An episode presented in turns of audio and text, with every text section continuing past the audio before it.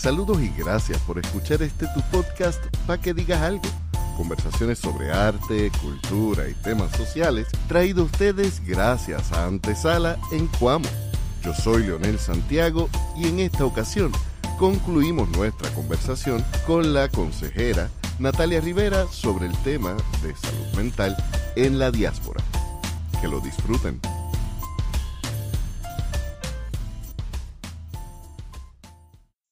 Y si tú tienes un intérprete, eso, el hecho de que tú tengas un intérprete no significa que tú entiendas el contexto de lo que se está diciendo, ¿me entiendes? Exactamente. Pero precisamente por eso es que los intérpretes, y aquí hablando de, sensibilidad cultural, cuando tú eres intérprete, tú tienes que tener en consideración, y más un idioma como el español, que hay un montón de expresiones que no son textuales y que cada país tiene unas expresiones muy específicas que tienes que tener en consideración porque si tú no eres sensible culturalmente a eso, yo hubiera interpretado, por ejemplo, todas las conversaciones pensando en que estoy hablando con un boricua. Pero, por ejemplo, una de las primeras veces que yo tuve que hacer una interpretación médica, va este, este señor al pediatra y él dice, yo vengo aquí porque tengo mi cipote caliente. Y sí, Tú sabes, cualquier boricua hubiera pensado cualquier cosa menos pensar que Cipote es su bebé recién nacido.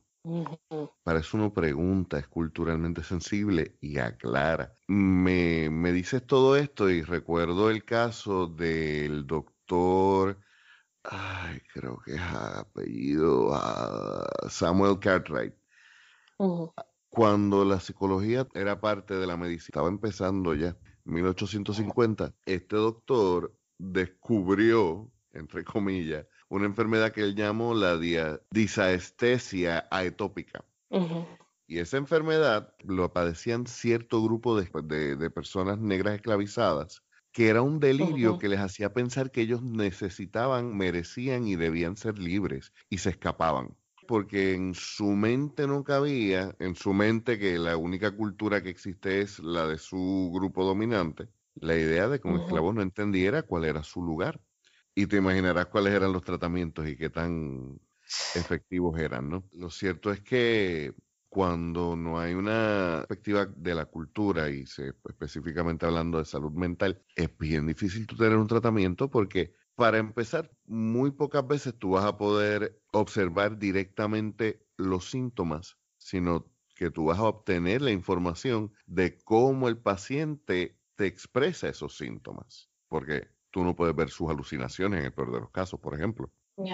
Y si tú no sabes, como tú dices, cómo, cómo esa persona interpreta el mundo, que es el ojo de la cultura, tú te vas a perder un montón de información. En el capítulo, en el episodio anterior, le hablaba con Elisa Vázquez, que es trabajadora social, y ella, por ejemplo, estaba hablando de, el, hecho de que hay que tener también, por ejemplo, conocimiento de las religiones de, de tus clientes, porque es una herramienta para acercarte a ese cliente, no minimizar a la creencia de ella, la, crea eh, la, trabajadora social o no. Pero ya que es lo que le está presentando, pues tú tienes que usar eso. Y uno de los problemas que muchas veces noté cuando era intérprete eh, médico es el, la desconfianza que tienen muchas personas a la hora de buscar ayuda, porque parten de la premisa eso mismo. Ellos no me van a entender para ti, esa persona que está en la diáspora y está notando que necesita ayuda, ¿qué características debe tener en consideración a la hora de buscar ayuda para saber, mira, esto me deja saber que esta, este terapista o esta terapista va a tener en consideración mi cultura? Y ese es el problema que estamos teniendo ahora mismo, que no hay un estándar, no hay un estándar, porque de hecho hay personas que, son de padres puertorriqueños, pero se han criado en Estados Unidos, pero por aquí, oye razón, pues son padres que están como que, I think the word is enajenado, like they're disconnected, están desconectados de su cultura. O hay personas como que rechazan su cultura y, por ejemplo, hay, yo creo que tú y yo hablamos de esto, de que hay personas que cuando hablan con proveedores con apellidos latinos, y les hablan en español y el proveedor sabiendo español le habla en inglés. Eso a mí me revuelca. Yo le he escuchado, yo he escuchado eso de dos clientes y, y, realmente era como que dime cómo se llama. No, que yo no quiero problemas porque esta persona y yo no, no, no, no. Una persona que rechaza el rechaza poderte dar el customer servicio. que tú sabes, no es una persona que debe, de, que merece tu atención, de hecho, hasta tu dinero. ¿Ok? Así que vamos a empezar a buscar la otra. Eh, el problema que, que estamos teniendo ahora mismo, y, es algo que también culturalmente hay muchos grupos que se están juntando para facilitar o buscar un estándar o definir un estándar para que personas busquen proveedores que estén identificados como que pueden ayudar cierta clase de persona. Por ejemplo, ahora mismo hay un app, se me olvidó cómo se llama, que uno puede usar para encontrar proveedores que son afroamericanos, morenos. Y hay uno que poco a poco pues llegará al mismo nivel que es para latinos y tú entras ahí y buscas si necesitas un médico latino o un trabajador social latino, pero ahora mismo no hay nada como tal que identifique, que te asegure la calidad de servicio que uno se merece y que esa persona pues tome en consideración tu cultura, tu religión, tus limitaciones, there's nothing. Y es, por, por ejemplo, para personas que, tú sabes, que sabemos que existe esa barrera, pues somos una que otra voz en miles de voces que están pidiendo otros ajustes en el cambio de, nuestro, de nuestra profesión. E, es, frustrante.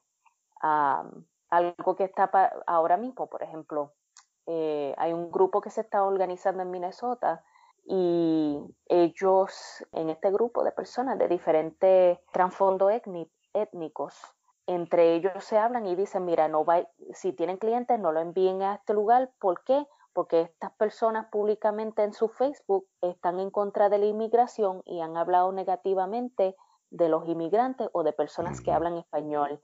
Y pues poco a poco están haciendo un blacklist, ¿me entiendes? Y pues existen pros y contras de el social media y uno de los pros, tú sabes, una, una de las cosas positivas es que las personas que estamos pendientes de que gente de nuestra cultura tengan el servicio que merece, estamos pendientes de lo que la gente postea en internet. Seguro que sí. ¿Por qué? Porque cómo es que esa persona le va a dar un servicio a alguien teniendo en su mente de que las personas que hablan español deberían de regresar a su país, pero es médico. Tú sabes, ¿qué, te asegura a ti que, que, te dé un medicamento? ¿Me entiendes? Estamos viviendo en tiempos bien, bien interesantes porque ahora hay una plataforma en donde las personas que no nos están escuchando en un lugar, pues nos van a escuchar por otra. Exacto, y, y, hace quizás 10, 12, 20 años atrás, era bien fácil dividir la vida profesional de la personal y mantener una raya y mantener unas apariencias. Por eso hasta los otros días tú puedes, de hecho todavía se puede, pero eso es un issue más sistemático, pero un guardia puede ser parte del Ku Klux Klan, tan sencillo como eso. La persona que tú estás llamando porque, por ejemplo, un vecino te gritó un insulto racista o, o xenofóbico, quizás es una persona que en su vida privada está como que vete de nuevo para tu país o tú sabes, y, y hay quienes tienen el valor de decir, sí, pero en mi vida privada es una cosa, mis cánones de ética me obligan a otra, pero eso no, eso no, en la práctica no es tan fácil. Y pensando en aquellas personas que pues llegan a Estados Unidos y se están tratando de establecer y, encuentran, tú sabes, una puerta cerrada detrás de otra puerta cerrada, detrás de, tú sabes, que, que se les cierran las puertas a su alrededor. Una de las recomendaciones que yo doy, especialmente, ya, tú sabes, yo estoy en Alaska, es que se unan a una comunidad. Si esa comunidad no es lo que esperaban que vayan a otra. Una de las, por ejemplo, aquí hay muchas personas del Salvador y de la República Dominicana y he podido saber más de los latinos aquí a través de las iglesias. Obviamente no todo el mundo va a ir a una iglesia por X o Y razón. y, pues a través de las iglesias es que han ido encontrando otros recursos personas que hablan español o personas que conocen a personas que conocen a personas y, y, ahí pues hacen el networking. Las iglesias son uno de los lugares en donde muchos de los clientes pues me han dicho que han podido conseguir recursos. Otro de los lugares es este los algunos sin, ah, sin fines de lucro, non-profits. Eh, pero volvemos otra vez de que el hecho de que sea una organización sin fines de lucro no significa que tengan recursos culturales para uno. Y me siento mal porque así mismo como yo como profesional, yo estoy aquí en Alaska y todavía estoy tratando de ver quiénes son las personas que, que son céntricas para estas comunidades que están llegando aquí y pues no, realmente no hay nadie. Y pues eh, es cuestión de, de, si sabes que, si eres una persona bilingüe y sabes que hay una necesidad, cómo tú puedes aportar a tu comunidad estando lejos de la isla. Porque tú llamas a Puerto Rico, llamas a la familia y dices, pues por eso te, yo te dije que ibas, que si te ibas, que iba a pasar X o Y cosas, pues mucha gente pues decide no, no contar las cosas a, las personas que están en Puerto Rico, pero entonces están en el otro lado y no tienen recursos. So, una de las recomendaciones que yo he dado es, este, si no tienes sistema de apoyo, ve mirando a ver qué iglesias hay en tu área, si eres una persona religiosa, si no, pues vamos a buscar un non-profit, una organización sin fines de lucro que pueda ayudarte con el problema que tengas. Entonces, parte de mi responsabilidad como profesional es que si ellos no tienen experiencia trabajando con la cultura puertorriqueña, pues entonces significa que voy a... mi responsabilidad es educarlos de lo que sé y de, la, de lo que está disponible para que ellos puedan ser más eficientes trabajando con las comunidades, tú sabes, con la comunidad puertorriqueña que está en el área, que es lo que he hecho en el pasado. Y fíjate, eso de, de buscar tu lugar, de si no tienes un grupo de apoyo, el, el buscar, eh, ya sea en comunidad, la palabra que, que usa, ya sea como lo definas, me parece una eh, herramienta perfecta, primero porque es una forma de curar la soledad, del contacto con otras personas, de ser posible con tu mismo background, con tu mismo trasfondo cultural de tu mismo país, y si no, por lo menos de hermanarte con personas que vienen de unas experiencias relativamente similares y que están buscando lo mismo, el apoyo. Me acuerda mucho, eh, aquí en Puerto Rico vemos los círculos de bomba y vemos como, por ejemplo, hay una frase que se usa mucho y es que los tambores sanan. Y los tambores sanan porque es la comunidad que te sana, es el, el compartir, es esa energía que, que se nutre. Y lo, lo, vemos en Estados Unidos mucho en la diáspora. Eh. Saludos a, a Héctor Vortex, saludos a, Swedish Bakes que están en California y que a cada rato están haciendo cositas para la diáspora por eso mismo, porque eh, es importante el utilizar la cultura como un espacio en común donde dos extraños empiezan a ver que ellos no son tan extraños nada, que quizás son primos lejanos y no lo saben. Sobre ese aspecto quería preguntarte porque disfrazado de buena intención he escuchado muchas veces el, el argumento de que quizás la mejor forma de sanar esa salud mental es el asimilándose más. Eh, y obviamente esto es un medio auditivo, pero te estoy viendo en you're shaking your head como si, como si te hubieran dado una palabra. No, no, no. Pero la, la idea de, de olvídate donde tú vienes, enfócate en donde tú estás. Y conozco gente que el salto es del cielo a la tierra, porque en su mentalidad la única forma de lidiar con esa nostalgia es bloqueándose y ya yo no soy Juanito del Monte, yo soy Johnny, tú sabes ahora. Y digo, no tan exagerado, ¿verdad? Pero eh, la idea de cortar con, con tus raíces para vivir más cómodamente en la cultura que estás. ¿Qué opinas de eso? ¿Lo has escuchado? Sí, Sí, lo he escuchado y déjame decirte que eso es como que hay, hay un libro, se me olvidó quién es el doctor, es por el doctor, Dr. Su, S-U-E, Dr. Su. Y él es de Japón o algo así, eh, y él habla sobre los, tú sabes que están los, los stages of change, de Clemente y Prochaska eh, son dos apellidos ahí básicamente, pero hay lo que se llama las etapas de cambio de identidad cultural. Y las, e, las etapas de cambio de identidad cultural fluyen, al igual como, como en el proceso de, de las etapas del cambio, fluyen porque de hecho una de las, de las etapas identificadas en este proceso del cambio de identidad corporal es como que el detachment, el yo no quiero ser identificada como puertorriqueña o de cualquier cultura que tú seas, pero en este caso estamos hablando de Puerto Rico, yo no quiero ser identificada como puertorriqueña porque a mí Puerto Rico no, no me ha dado nada. O Estados Unidos me ha dado mucho más que Puerto Rico, así que yo soy 100% de, de Colorado, de California y olvídate de Puerto Rico.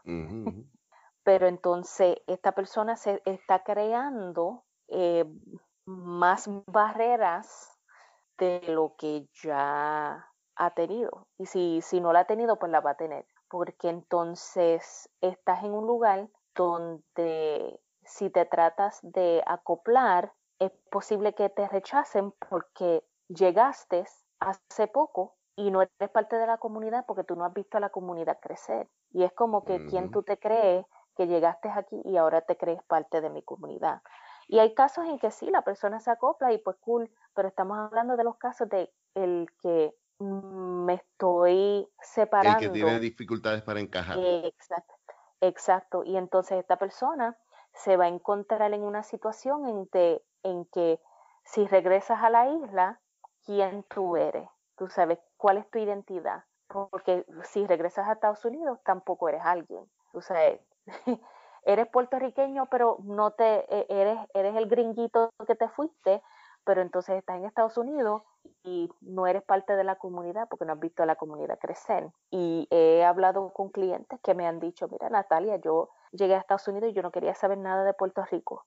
Tanto así de que molestaba a mi familia, le molestaba a mi familia que hablara así, pues poco a poco dejaron de preocuparse de mí porque yo estaba bien. Ok, chévere pero ahora me veo en una situación que no tengo sistema de apoyo. Me alejé tanto que ahora no me identifico con nadie.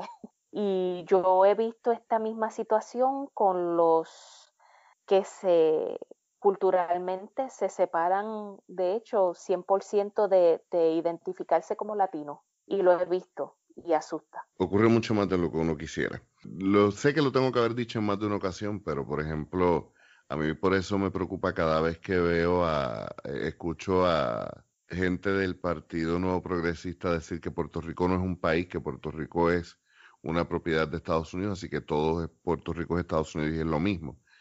Y yo me pregunto en qué mundo ellos viven, porque Estados Unidos ni siquiera puede decir eso, porque la realidad, cultura y sociedad de una persona blanca que vive en, digamos, eh, eh, New Hampshire, no es la misma realidad del Estados Unidos que experimenta un pakistaní viviendo en California.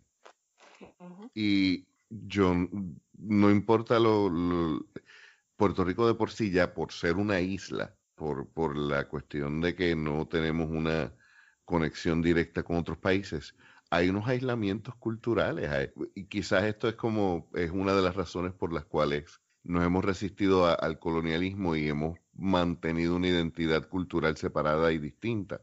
Sería muchísimo más difícil si estuviéramos conectados con Estados Unidos, pero lo que dices es muy cierto. Eh, eh, la realidad de, de tu encontrarte con que estoy viviendo en un país donde me quiero identificar porque siento que la forma de, siento que la forma de yo estabilizarme emocionalmente es entender que ya esta es mi realidad, así que yo soy de aquí, para crear una crisis de identidad seria porque estás negando tu historia. Exactamente, exacta, exactamente. Y me acuerda a una pareja, una pareja funcional. Ellos trajeron a su hija a una de las clínicas porque la niña no respetaba a los papás. De hecho, los dos papás, tú sabes, la mamá y el papá eran puertorriqueños, pero 100% se desconectaron de su cultura de una manera bien interesante. De que cool, tengo posters y cosas en mi casa que son de Puerto Rico,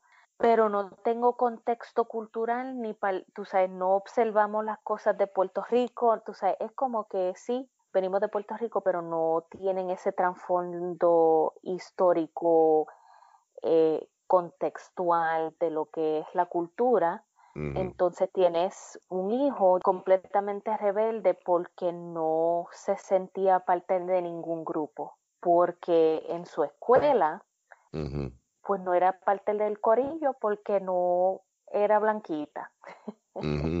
y pues los mismos estudiantes le decían, ¿qué tú eres? Ah, yo soy, yo soy de aquí, pero, pero ¿qué tú eres? Obviamente, pues niños, tú sabes, son crueles. Ah, yo soy puertorriqueña. Ah, tú no eres puertorriqueña porque tú no sabes ni siquiera lo que tú eres. Imagínate uno ser adolescente y no ir a donde tus padres y preguntar sobre tu cultura y, y, tener esa, ese thirst, ese hunger de saber quién yo soy y que son, pues, tú sabes, los papás, pues, tú sabes, ¿para qué te importa? You know, what, who cares?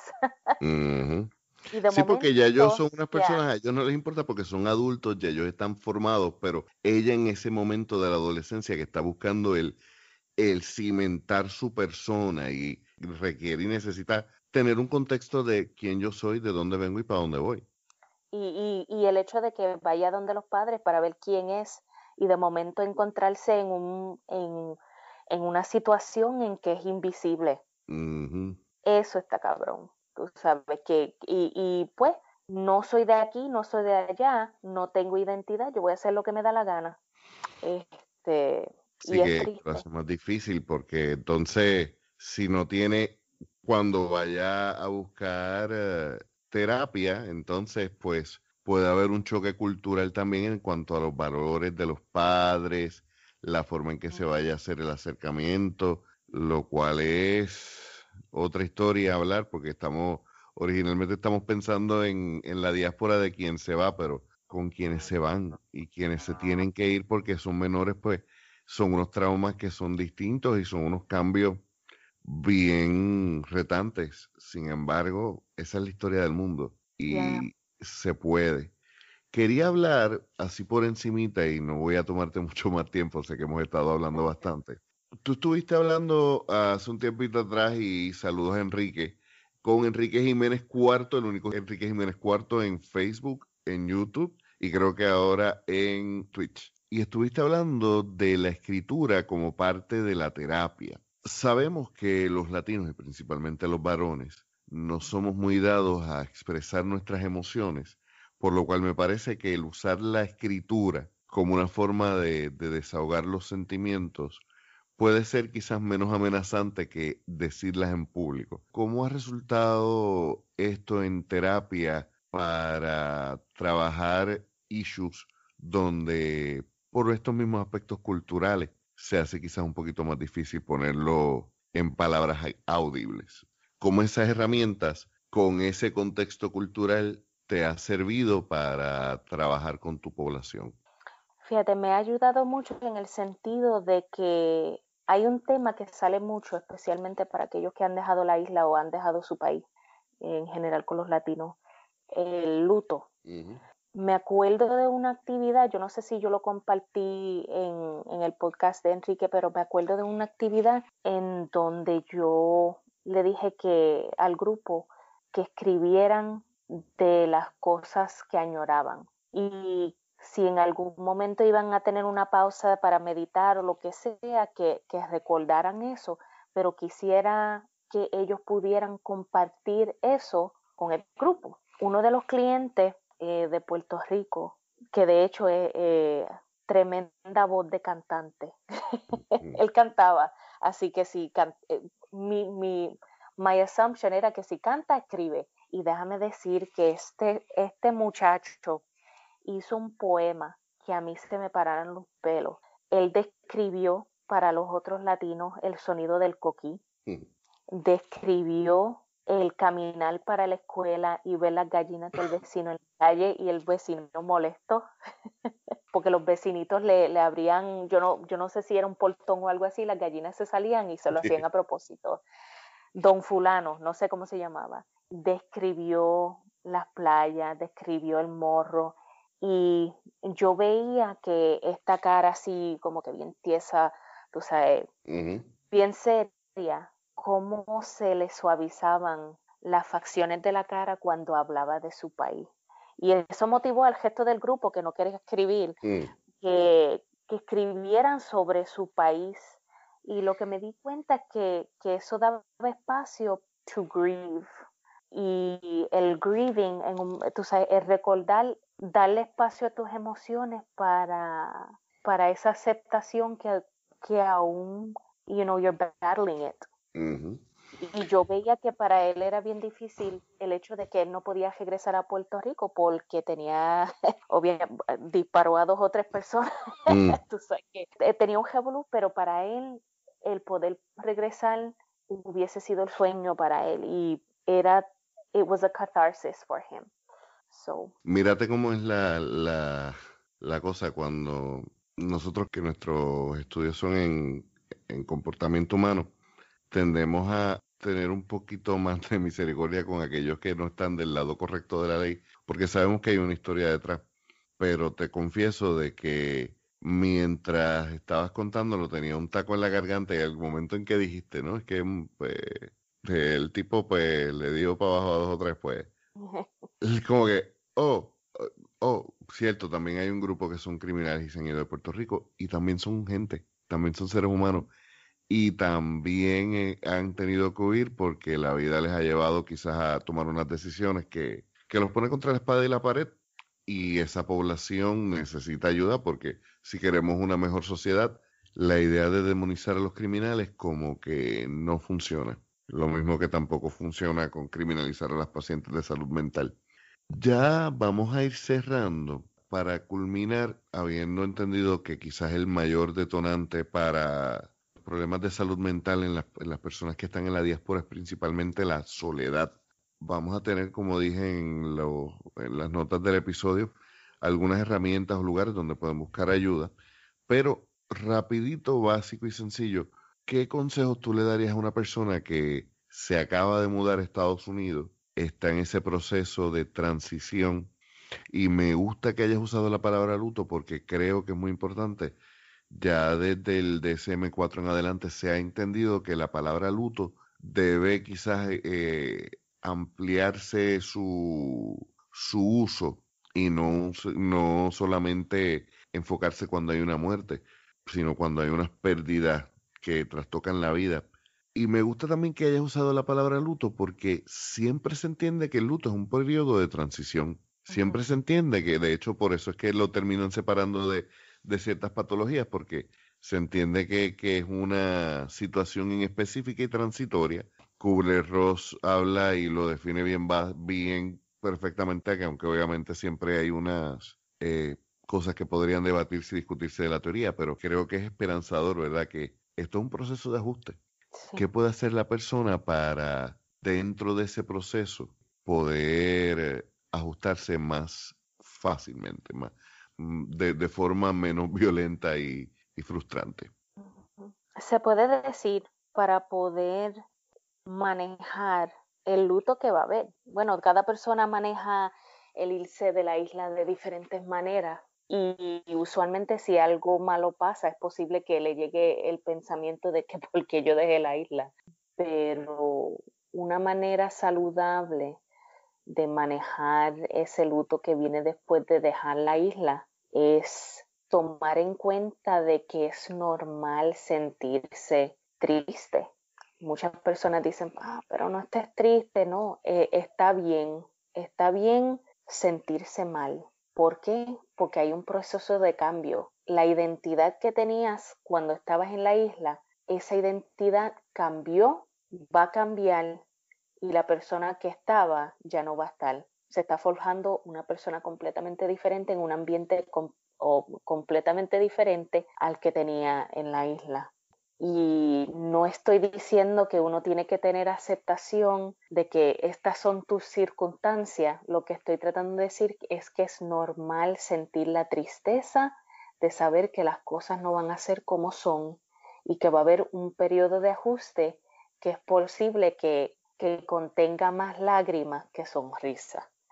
Y, lo, y puede ser que suene un poco extremo, pero hay personas que, tú sabes, al, al caer el atardecer o al, al, llegar un momento en como que de reflexión se dan cuenta como que ya no hay marcha atrás, que no vean ese momento con miedo, sino con, con los ojos de nurturing, que vean la situación como un momento de aceptación de you made it this far y no un momento de aceptación de estas son tus circunstancias, brega con eso, no, así no, así no es.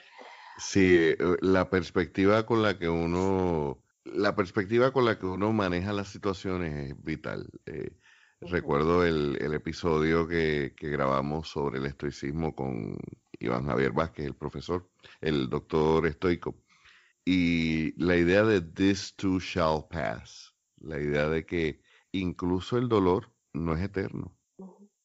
definitivamente, el, yo entiendo y estoy hablando de mi propia experiencia cuando yo me fui de Puerto Rico, yo tenía un dolor en el alma porque a pesar de que sí, chévere, déjame lograr unas metas, había una parte de mí que iba a extrañar las festividades que hacíamos en ciertos días que observamos, los olores, los lugares de jangueo, la comida, el hablar con los vecinos para llegar a un lugar en donde la gente no tiene el portón abierto para que vayas a hablar con él, que no saluda con la misma calentura que nos saludamos los latinos. Este, so, So, sí, cada cual va a pasar por su propio proceso. A mí, en específicamente, lo que me ayudó fue encontrar una comunidad boricua en donde yo pude encontrar amistades, pero de que fue difícil lo fue. Y, pues, you know, home is where your heart is. Y si tu corazón está con la isla, no importa dónde tú estés, tú vas a ser puertorriqueño, como dicen, aunque sea en la luna. Aunque sea en la luna. Bueno, pues gracias por este tiempo, de verdad que no solamente por grabar, sino el pasar tiempo contigo, ya son, estaba pensando en eso, que nosotros nos conocimos en el 2000, ya nuestra amistad puede irse a beber, ya nuestra amistad es, mayor de edad. Gracias por esta, sé que, que va a ser de, mucha ayuda para muchas personas. Vamos a tener las notas, como dije, el episodio donde este, estás con Enrique Vamos a tener también eh, alguna información sobre líneas de crisis, alguna información, algo que nos puedas dejar donde buscar eh, para ayudas para latinos en Estados Unidos. Eh, una, un número de teléfono como tal no lo tengo, pero para aquellos que tienen seguro médico, o como algunos lo dicen, aseguranza, pero seguro médico acá nosotros los boricuas, eh, pueden llamar al número en su seguro médico, no importa si es privado o si es público, y pide hablar con alguien que sepa español. Y a la hora que te pongan a alguien hablando español, le vas a pedir culturally appropriate services que este, servicios específicamente culturales y le dices entonces tu cultura, si eres de otro país estás escuchando, pero puedes decir, eh, decirle a la coordinadora que deseas este, servicios específicamente culturales para latinos o puertorriqueños. Y ellos entonces van a mirar la lista a ver proveedores que sepan español o que los proveedores han identificado que hacen intervenciones eh, culturally specific, específicamente culturales para ciertas ah, culturas.